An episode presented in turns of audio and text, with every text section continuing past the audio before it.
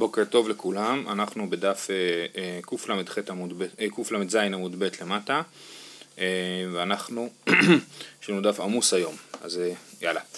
המשנה אמרה, מחלוקת רבי אליעזר לחכמים, האם מותר לתלות את המשמרת בשבת והאם מותר לתת למשמרת התלויה.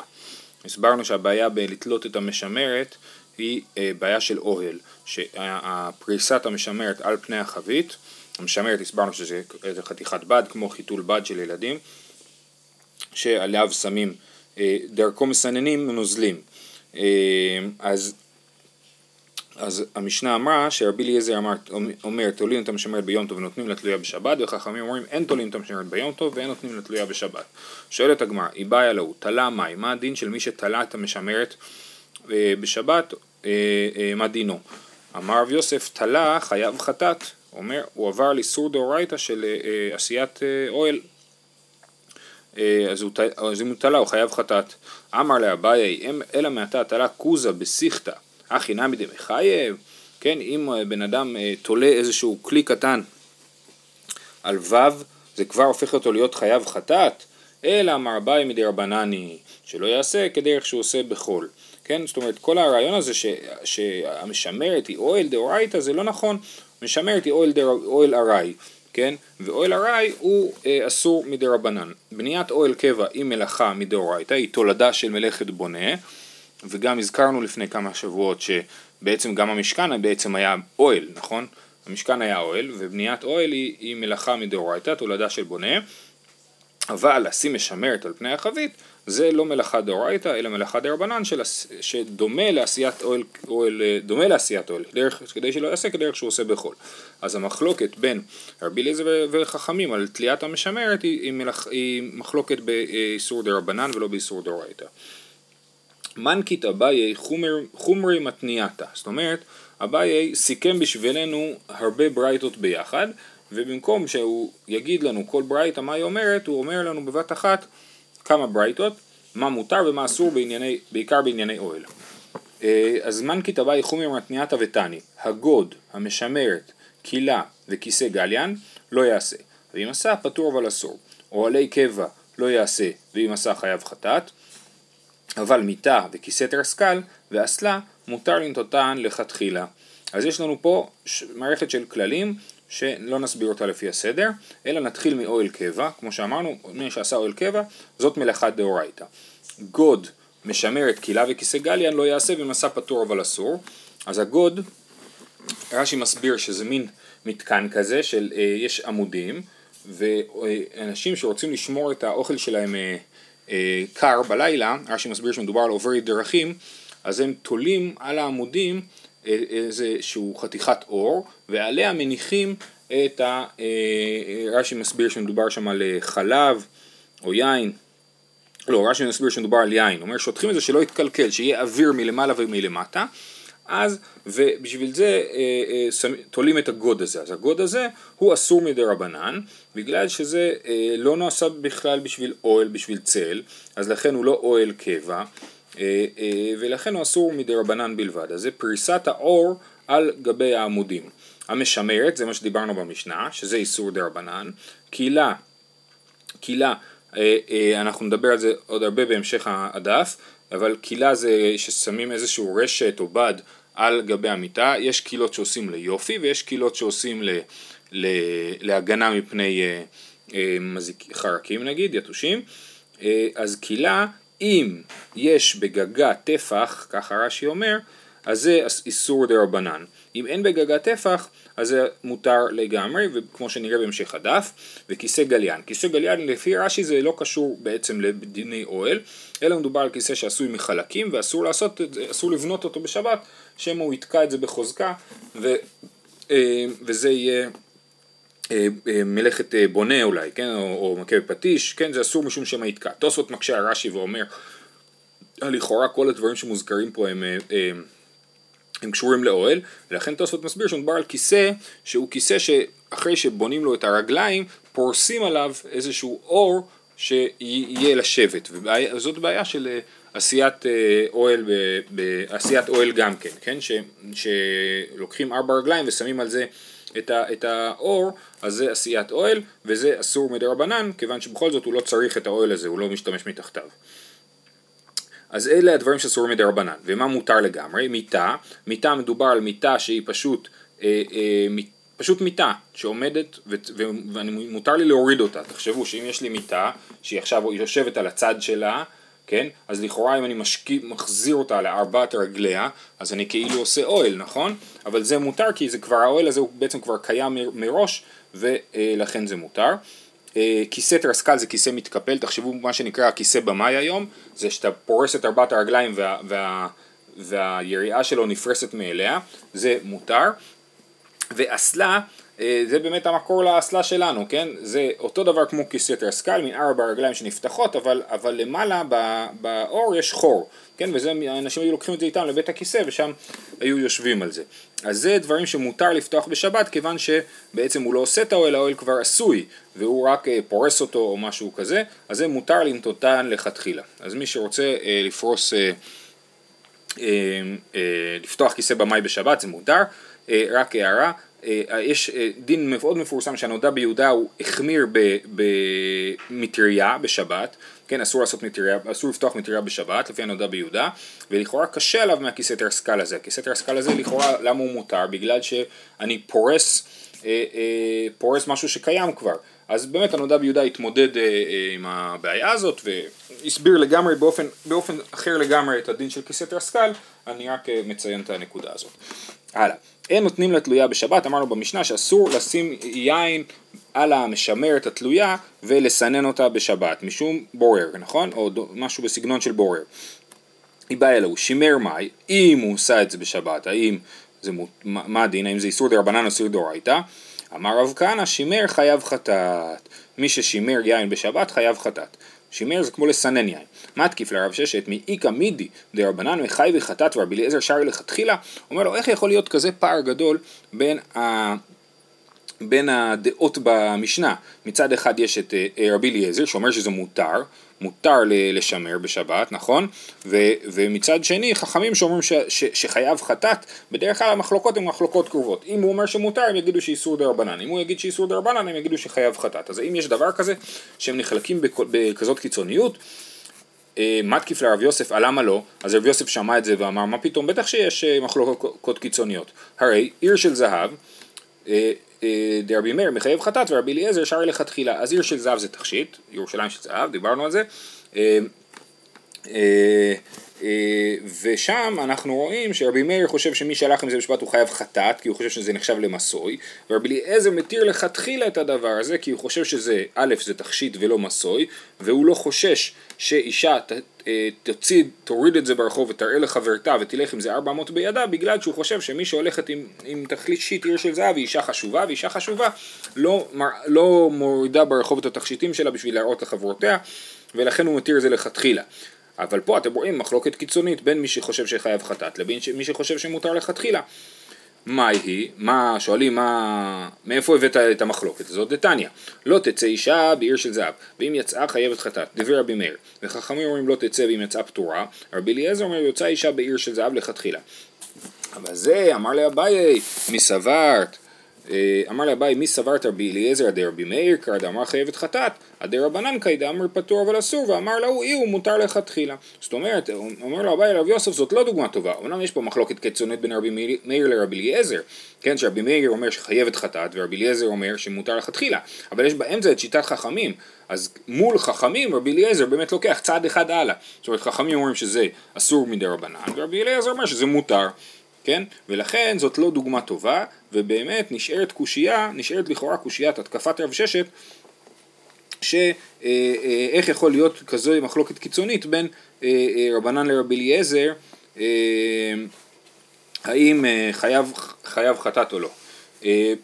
ולמרות שהגמרא השאירה את זה בקושייה, היא ממשיכה כן מתוך ההנחה שמי ששימר לשיטת חכמים בשבת חייב חטאת, ושואלת משום מה עם הטרינן בי. זאת אומרת, כשאנחנו רואים מישהו שעובר עבירה בשבת צריך להתרות בו, וכשמתירים בו צריך להסביר לו מאיזה צד זה אסור, כן, אסור, אני לא יכול להגיד לבן אדם זה אסור, אני צריך להגיד לו אתה חייב משום בורר, משום אה, אה, בונה, כן, אז שואלים איזה מלאכה, המלאכה של אה, סינון משקים, איזה מלאכה זאת, משום מים מתרינן בי, רבא אמר משום בורר, רבי זרע אמר משום מרקד, כן, אז זה בעצם שתי מלאכות מאוד קרובות, בורר זה לברור את האוכל מתוך אבנים, או לברור אבנים מתוך אוכל, ומרקד זה אה, מלאכה של אה, כמו ניפוי, כן, ניפוי קמח, דברים כאלה. אז מלאכת בורר עושים אותה בשלב שהחיטה עדיין בגרעינים, יש גרעיני חיטה מעורבבים עם אבנים, ומלאכת מרקד עושים את זה בשלב שבו יש קמח מעורבב עם, אה, עם, עם אה, קליפות, כן, עם, עם המוץ. אה, אוקיי. אז זה מחלוקת, רבא אמר משהו בורר, רבי זיר אמר משהו מרקד. רש"י מסביר שהמחלוקת ביניהם היא שכולם מסכימים שמי שמשמר בשבת חייב משום מרקד. השאלה היא מה קורה אם מתירים בו משום בורר. זאת אומרת מרקד הוא בטוח, אבל אולי הוא גם נחשב לבורר. אז אומר, אמר רבא, כבתי דידי מסתברא. מה דרכו של בורר נוטל אוכל ומניח הפסולת, הפך היא נוטל את האוכל ומניח את הפסולת, כן? בורר, הוא נוטל את האוכל ומניח את הפסולת אה, אה, כן, שזאת הדרך של ברירה שאסורה, נוטל אוכל את הפסולת. עכשיו כול, כולכם תקפצו ותגידו, רגע, מה זאת אומרת, הרי בורר אוכל מתוך פסולת זאת הדרך שמותר לברור בשבת, נכון? אז גם תוספות שאלו את השאלה הזאת, לא פה אלא בדף ע"ד, והם ענו שמדובר פה שיש יותר אה, פסולת מאשר אוכל, ואז כשהרוב הוא פסולת, אז באמת נוטלים את האוכל ומניחים את הפסולת. אז זה דרכו של בורר נוטל אוכל ומניח פסולת, גם כאן הוא נוטל את הפסולת, את האוכל ומניח את הפסולת, כי כשאני משמר יין, אז אני שופך לתוך המשמרת את היין המלוכלך, ויוצא לי בסוף, ואני לוקח את הכוס עם היין הנקי. כן? אז זה נוטל את האוכל ומניח את הפסולת, ולכן משמר דומה לבורר. אמר רבי זרע, כבתי דידי מסתברא, מה דרכו של מרקד פסולת מלמעלה ואוכל מלמטה, הפך הנמי פסולת מלמעלה ואוכל מלמטה. כשאני מנפה את הקמח, אז הלכלוך נשאר בנפה. וממש אותו דבר במשמר, כשאני שופך את היין דרך המשמרת, אז הלכלוך נשאר במשמרת. ובאמת, כמו שאמרתי לכם, רש"י אה, אה, חושב שכולם מסכימים שהוא מרקד, והמחלוקת היא רק לגבי אה, אה, האם הוא גם בורר או לא. טוב, עכשיו אנחנו חוזרים לענייני האוהל, וזה הנושא שנדבר עליו עד סוף הדף. אה, תניא רמי בר יחזקאל, טלית כפולה לא יעשה ואם עשה פטור, אבל אסור. היה כרוך עליה חוט או משיכה, מותר לנטותה לכתחילה. טלית כפולה זה לקחת איזשהו טלית, איזשהו בגד, ולפרוס אותו על ארבע רגליים, כשזה אה, משתלשל מהצדדים, וזה לעשות אוהל בשבת, נכון? אז זה אסור. זאת טלית כפולה. אבל, זאת, אה, אבל אם עשה, פטור אבל אסור. זאת לא מלאכה דאורייתא, זה לא אוהל קבע, זה רק טלית שתלויה על, ה, על, ה, על, ה, קרש, על העמודים. כמו שהילדים עושים אוהל בזה, משהו כזה? אה, באמת זו שאלה, אם ילדים שעושים אוהל בשבת, זו שאלה אם צריך, לה, אה, אם זה בסדר או לא בסדר, אם צריך לעצור אותם או לא. אבל בדרך כלל הילדים יש להם מיטת קומותיים, ומה שהם עושים זה רק את הקיר מהצד, וזה מותר. אם הם עושים גם את התקרה... מה, הם שמים כיסאות ושמים על זה בעד?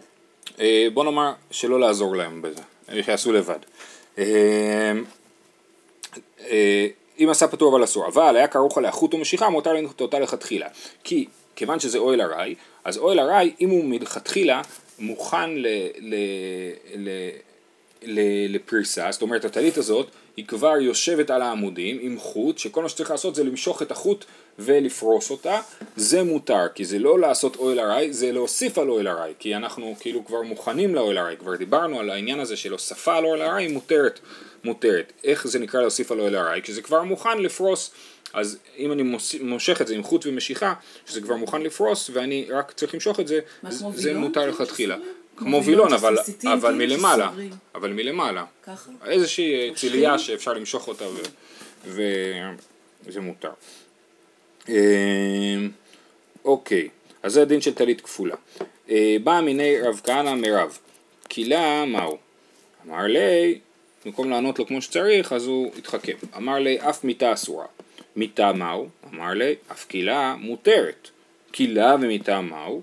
אמר לי, קילה אסורה ומיתה מותרת. אז בצד אחד הוא אמר שאפילו מיתה אסורה, מצד שני הוא אמר שאפילו קילה מותרת, ובסוף הוא אמר קילה אסורה ומיתה מותרת, והגמרא צריכה להסביר. ולא קשיא. הדקה אמר אף מיתה אסורה, כשהוא אמר שאפילו מיתה אסורה, הוא אומר כדקרמנאי. מה זה קרמנאי? רש"י מסביר שזה מיתה שבאמת צריך להרכיב אותה, וכשמרכיבים אותה אז זה בעיה של, לא בעיה של אוהל, אלא בעיה של שם היתקע. אה, אז זה מיתה שאסורה. דקאמר, אה, דקאמר לי אף קילה מותרת, כלומר שקילה מותרת כדרמי בר יחזקאל, מה שראינו מקודם לגבי טלית כפולה, שאם זה מוכן מראש לתלייה, וזה כבר עומד שם ורק צריך אה, לעשות איזושהי פעולה של משיכה ופריסת האוהל, זה מותר. אז גם הקילה הזאת, זו קילה שמוכנה לכך, או היא עומדת כבר מוכנה לפריסה, יכול להיות גם שצריך שיהיה שם איזשהו טפח שכבר פרוס, ואז רק ממשיכים את זה, זה מחלוקת, אה, זה שתי שיטות בתוספות. אה, אז זה קילה מותרת. קילה אסורה ומיתה מותרת כדי דידן, כן, מה זה קילה אסורה ומיתה מותרת? מיתה זה מיתה שפשוט מיתה שעומדת על הצד, כמו שהסברנו בתחילת העמוד, ומותר להעמיד אותה על ארבעת הרגליים, האוהל כבר קיים, רק צריך להעמיד אותו, זה מותר, וחוץ מזה שמיתה אין צורך במה שמתחת למיטה, אה, וקילה אסורה זה אה, קילה רגילה, שאמרנו שקילה שיש בגגה טפח, שהרוחב של הקהילה למעלה הוא ברוחב טפח, אז זה קהילה שאסור לפרוס אותה, כמו שאמרנו בתחילת העמוד. אמר רב יוסף, חזינא להו לחילי דבי רב הונא דמאורתא נגידו ומצפרא חבית רמיה. אני ראיתי שבקהילות אצל רב הונא בערב הן היו פרוסות ובבוקר הן היו סגורות. וזה סימן שיש קהילות שמותר באמת לפרוס ולפתוח אותם, ב, לפתוח ולסגור אותם בשבת ורש"י מסביר שהן היו עשויות כמו שנאמר מקודם על ידי חוט ומשיכה. זאת אומרת זה קהילות שמיועדות לפתיחה וסגירה וזה מוכן לזה ולכן זה מותר לעשות את זה בשבת. סתם דומה לדבר כזה תחשבו על, על גגון של עגלה של תינוק נכון? זה מוכן לפתוח ולסגור בשבת. כל מה שצריך לעשות זה רק לפתוח ולסגור את זה. אז זה מותר. ואותו דבר שוב גם המטריה של הנודע ביהודה. הנודע ביהודה החמיר במטריה, אבל באמת הרבה חלקו עליו, ש, ואמרו ש, ש, שיש הרבה מקום להקל בדבר הזה, אה, גם מצד זה שזה פריסה, אה, אה, פריסה כזאת, שזה מוכן לפרוס ורק צריך לפרוס את זה. אף על פי כן, כמו ששמעתי בשם הרב ראם הכהן, אני לא, לא הולך עם מטריה בשבת מצד כבודו של הנודע ביהודה. זה גם סיבה לא ללכת עם מטריה בשבת. אמר רב משום רבי חייא, וילון מותר לנטותו ומותר לפורקו. כן וילון שהוא עומד מהצד ולא מלמעלה, לא מהגג, אז זה מותר, מותר לתלות וילון, מותר להוריד וילון, אין בזה שום בעיה של אוהל, כי אוהל זה רק תקרה, ככה שיטת רש"י. ותוספות הסבירו, אה, ראינו את התוספות הזה בפרק 17, אה, אה, שמחיצה היא לא נחשבת לאוהל, אלא אם כן זה מחיצה בעלת תוקף הלכתי, כמו מה שנקרא מחיצה המטרת, כמו דופן שלישית בסוכה, שאז אסור. אבל הווילון הזה הוא וילון שאין לו תוקף הלכתי, ולכן מותר לנטות אותו ומותר לפרוק אותו בשבת. אמר שמואל משום רבי חייא, קהילת חתנים, מותר לנטותה ולפורקה. אז הקהילת חתנים הזאת היא עשויה בעיקר ליופי ולא, ל, ולא להגנה, ומותר לנטות ולפרוק אותה בגלל הנה, נמשיך, אמר רב ששת ברי דרבידי, לא אמרן אלא שאין בגגת טפח, אבל יש בגגת טפח אסורה. כן, אסור, אם, אם יש בגגת טפח אסור לתלות את הקירה, אם אין בגגת טפח מותר. עכשיו, לא, פה לא מדובר על קהילה שכבר מוכנה לתלות, אם היא כבר מוכנה לתלות, כבר אמרנו, אם יש חוט ומשיכה, זה מותר. בקהילה שלא מוכנה לפריסה, אלא עכשיו אני פורס אותה מההתחלה, כן, היא לא הייתה, לא עמדה על עמודים, אלא עכשיו אני בא ומניח אותה על עמודים, אז, יש, אז, ההבד... אז זה תלוי. אם זה, יש שם בגג טפח, רוחב טפח בתקרה של הקהילה, זה אסור.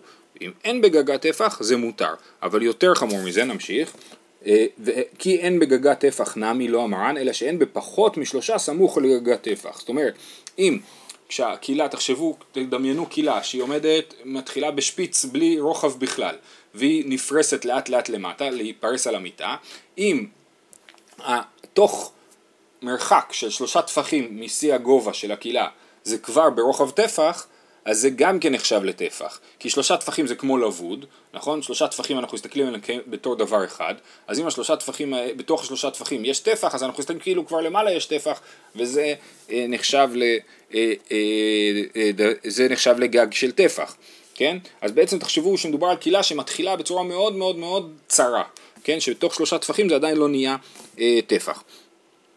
ולא המרן, אלא שאין בשיפוע, בשיפועה טפח, אבל יש בשיפועה טפח שיפועי אוהלים כאוהלים דמו.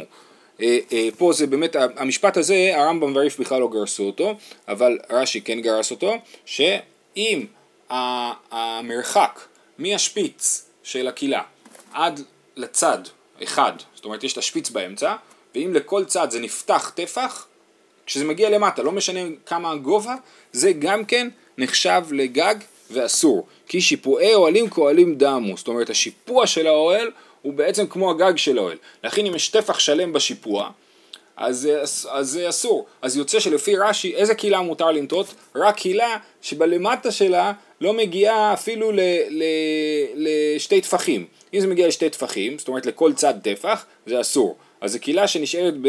זו קהילה מאוד משונה, כן? היא ליופי, כנראה לא מגיעה עד למיטה אפילו, וזה אסור, אה, אה, וזה מותר, אבל אם זה מגיע למיטה וברוחב שתי טפחים, אז זה כבר אסור, ועוד הגבלה אחרונה, ולא אמר, לא, לא נחית מפורי הטפח, אבל נחית מפורי, אבל כמו שאמרתי, ההגבלה הזאת של השיפועי האוהלים כהלים, זאת לא שיטת רמב"ם וריף, רק שיטת רש"י.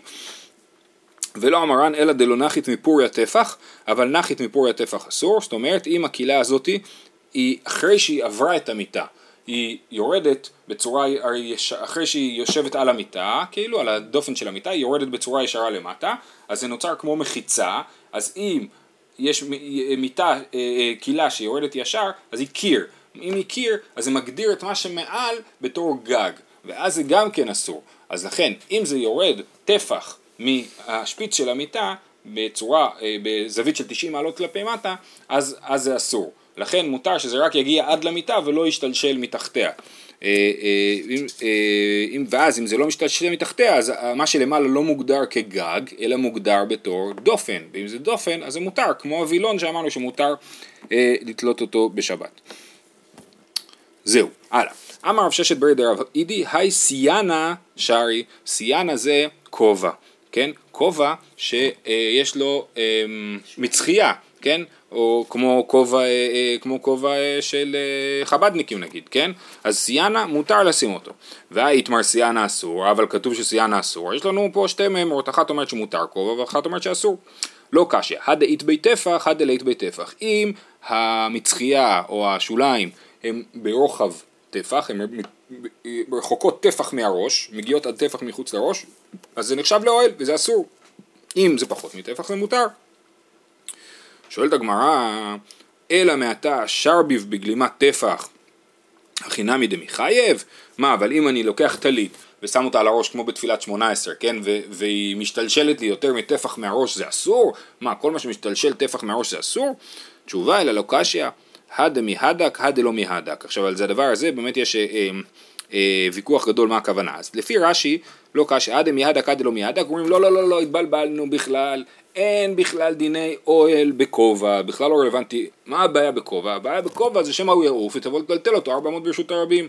אז מה שכתוב סיאנה שכובע אסור זה כשהוא לא מהודק לראש, אבל מה שכתוב מותר כשהוא מהודק לראש, אם הוא מהודק לראש אז הוא לא יעוף ויהיה מותר אה, ללכת איתו בשבת ובכלל בכלל אין אוהל בכובע, אבל לא ככה פוסק השולחן ערוך, השולחן ערוך מבין? שמהדק ולא מהדק הכוונה היא שזה, יש לזה מצחייה נוקשה כן, אם המצחייה נוקשה, אז זה עומד ישר, וזה אוהל. אם זה לא, כמו הטלית, אם זה טלית שאני משלשל אותה מעל הראש, אז היא לא נוקשה, וזה לא נחשב לגג של, של אוהל. לפי השיטה הזאת שהשולחן ערוך קשה, איך הולכים עם כובעים בשבת, כל החרדים, נכון? זה אה, באמת בעיה. לא רק החרדים, כן, אבל אצלם זה מקובל. אז זה באמת דבר שהתחבטו עליו הרבה פוסקים והצליחו אה, להתיר את זה בדוחק.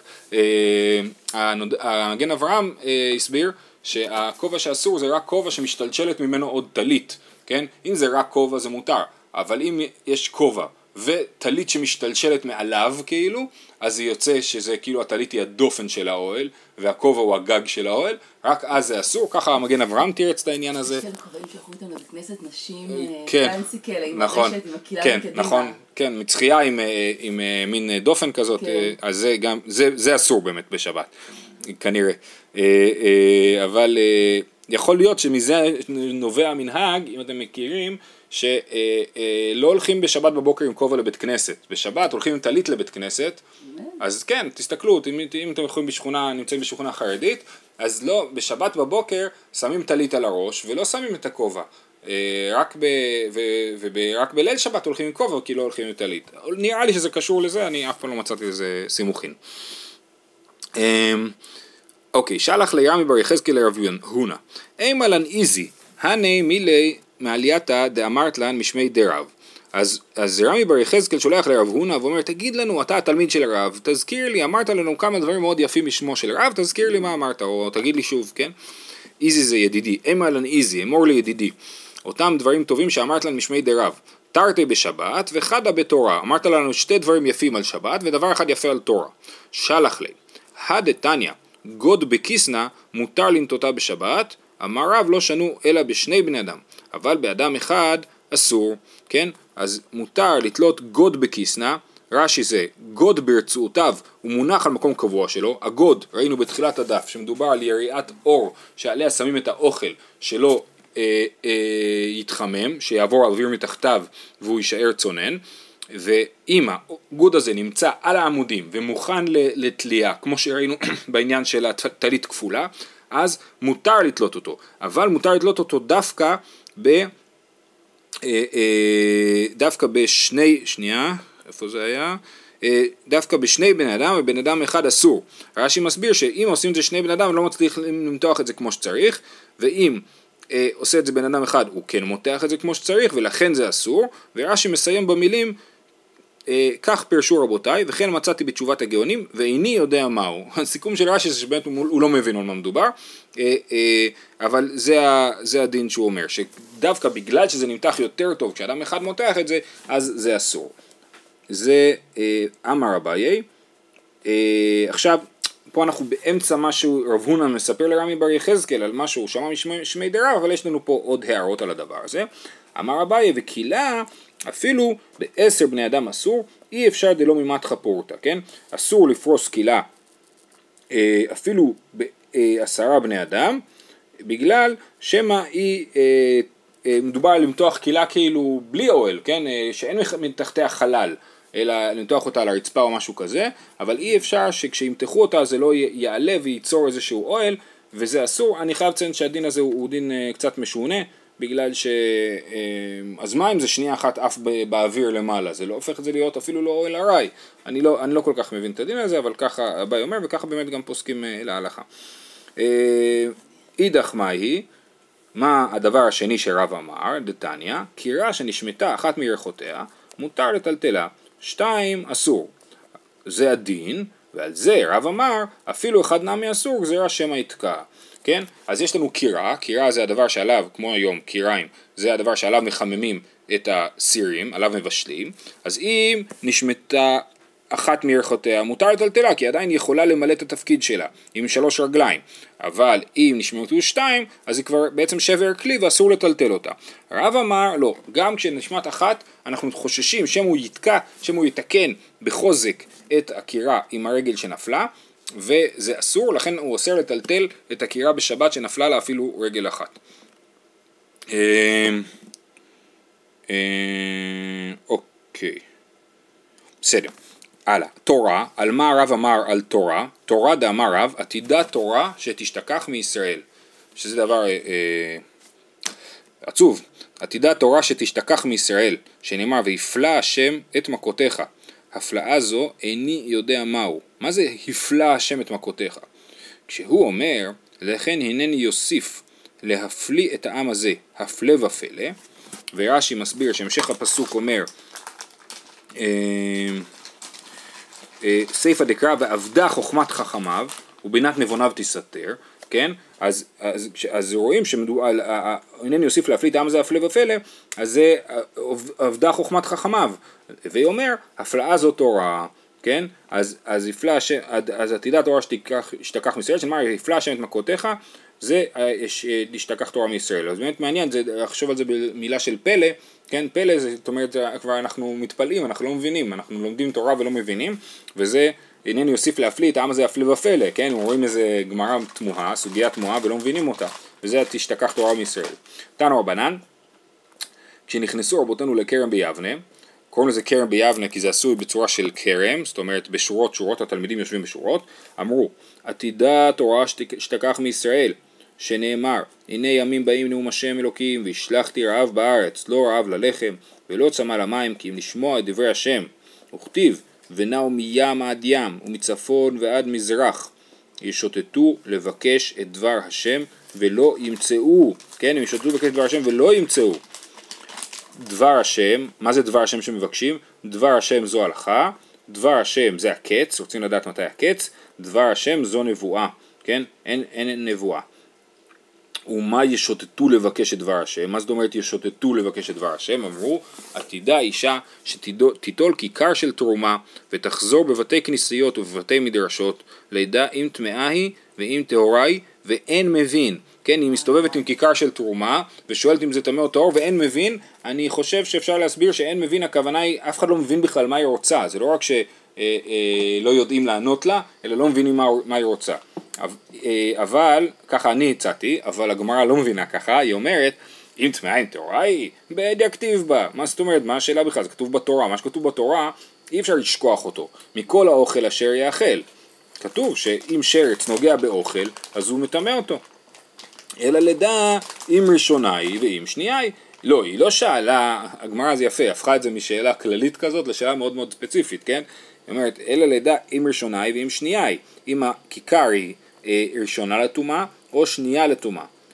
ואין מבין, אומרת הגמרא, ענה ממתניתיני. בסדר, זה לא תורה, זה לא פסוק, אבל זאת משנה, מה, אנשים ידעו משנה. כדתנן, השרץ שנמצא בתנור, הבת, הבת שבתוכו שנייה, שהתנור תחילה, השרץ הוא בתנור, אז התנור הופך להיות, תנור הוא כלי חרס שמטמא מאווירו, ולכן ברגע שהשרץ נכנס לתנור, אפילו אם הוא לא נוגע בתנור, אז כל התנור נטמע ונהיה ראשון לטומאה, וכל מה שנמצא בתוך התנור הופך להיות שני לטומאה. ולכן אם אני אופה כיכר של לחם בתנור ולתנור הזה נכנס שרץ, מה זה אומר נכנס שרץ? נופל שרץ, הרי מדובר שרץ מת, כן?